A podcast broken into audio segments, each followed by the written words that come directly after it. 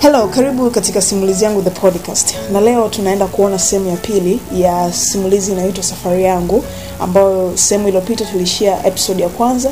Leo tunaendelea episode ya pili, huku na mimi msimulizi wako Susan Richard, na mwandishi wa stori hii anaitwa Mwalimu Emily Kaijage Henry. Nilipoteza fahamu kwa zaidi ya masaa nane. Wakati fahamu zikirudi, nilikuwa kwenye usingizi, kwa maana ya usingizi ulinipata baada ya kupoteza fahamu. Usingizi huo ulikuwa mzito pia, ambapo nilijikuta katika ndoto nyingine Nilimwona binti mrembo sana, ni mrefu kiasi, si mnene sana na si mwembamba. Mwili wake ulikuwa umebalance hivi. Binti alikuwa na macho fulani ambayo kila tulipotazamana yalionekana kama macho ya mtu aliyelengwa na usingizi baada ya kupata mlo mzuri wa mchana. Alikuwa kavalia nguo nyeupe nzuri zilizoshika mwili wake kiasi. Binti aliniita kwa sauti ya chini iliyoingia ndani ya masikio yangu na kunifanya nipoteze mwelekeo kabisa wa nilichokuwa nikikiwaza.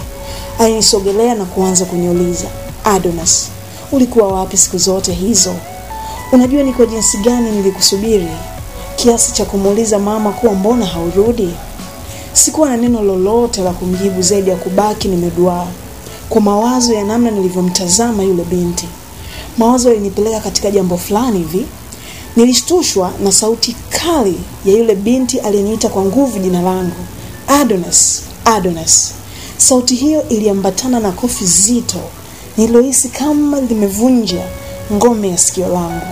Nilizinduka ghafla toka usingizini. Mwili wote ulikuwa kama umeganda kwenye barafu. Nilikuwa mwenye wenge kwa takribani dakika mbili hivi. Nilianza kujihisi fahamu katika miguu, mikono na sehemu mbalimbali za mwili wangu. Nilihisi kama damu zinaenda kasi mithili ya maporomoko ya maji. Kumbe kwa muda wote huo mama yangu alikuwa akinitazama. Hakupata amani kwa hali niliyokuwa nayo. Kwa kuwa mama ni mtu wa dini sana, niliambiwa ya kwamba hakuacha hata sekunde ipite bila kuniombea. Pengine angeonekana kama mtu mwenye kuongea peke yake muda wa hudumu walipokuwa karibu yangu, ila mama hakuacha kuomba kwa ajili yangu. Maombi yake yaliambatana na machozi ya maumivu makali juu ya mwanaye. Mama alihisi kama angenipoteza. Kwa bahati nzuri, sikuwa nimevunjika wala kupata madhara makubwa katika mwili wangu, isipokuwa majeraha kiasi yaliyosababishwa na michubuko. Sikuwa na habari ya kile kilichotokea, bali nilimuuliza mama ni kwa namna gani nimetokea nyumbani na kwenda pale hospitalini. Kabla ya kunieleza, mama yangu alianza kulia huku akisema, asante Mungu kwa ajili ya mwanangu. Mungu nikupe nini cha pekee hata ukamponya juu ya ajali ile? Mama aliendelea kuomba huku machozi yakimbubujika. Nilijikuta katika taharuki nzito ya wapi imenikuta ajali na katika mazingira yapi. Nilisubiri kwa hamu mama yangu amalize ili nijue ni ajali gani imenipata. Mara alipomaliza maombi, nilimuuliza mama swali bila kupitisha sekunde, mama, ni ajali gani hiyo?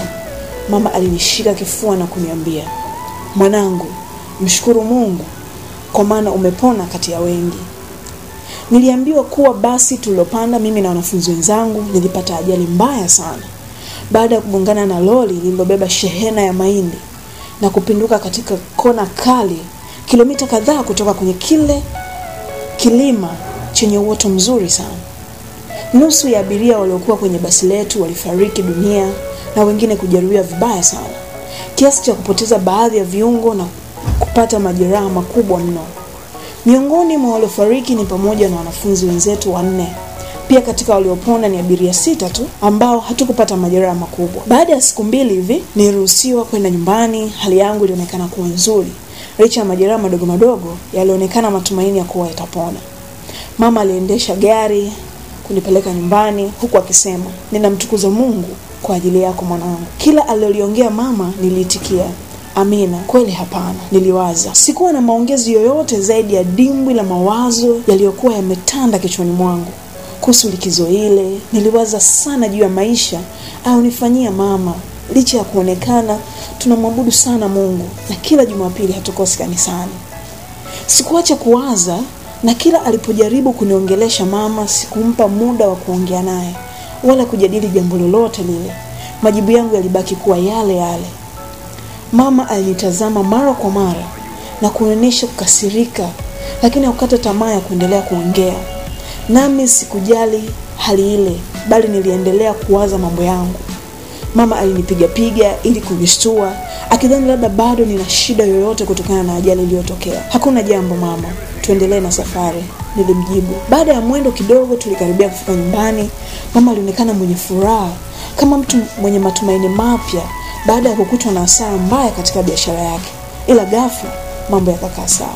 Mpenzi msikilizaji wa simulizi hii, usikose kusikiliza safari yangu sehemu ya tatu ili kujua ni kwa nini Adonas alikuwa na mawazo na kwa nini hakutamani kwenda nyumbani. Je, ni kwa nini mama anaonekana kuwa mwenye furaha? Je, kuna jambo gani linaendelea katika familia hii? Najua unaweza kujenga majibu yako mwenyewe, ila usikose sehemu ya tatu ambayo yaweza kuwa na majibu tofauti na yale unayoyawaza. Asante. Ni mimi msimulizi wako Susan Richard na mwandishi wa hadithi hii anaitwa Mwalimu Emily Kaijage Henry. Mpaka siku nyingine.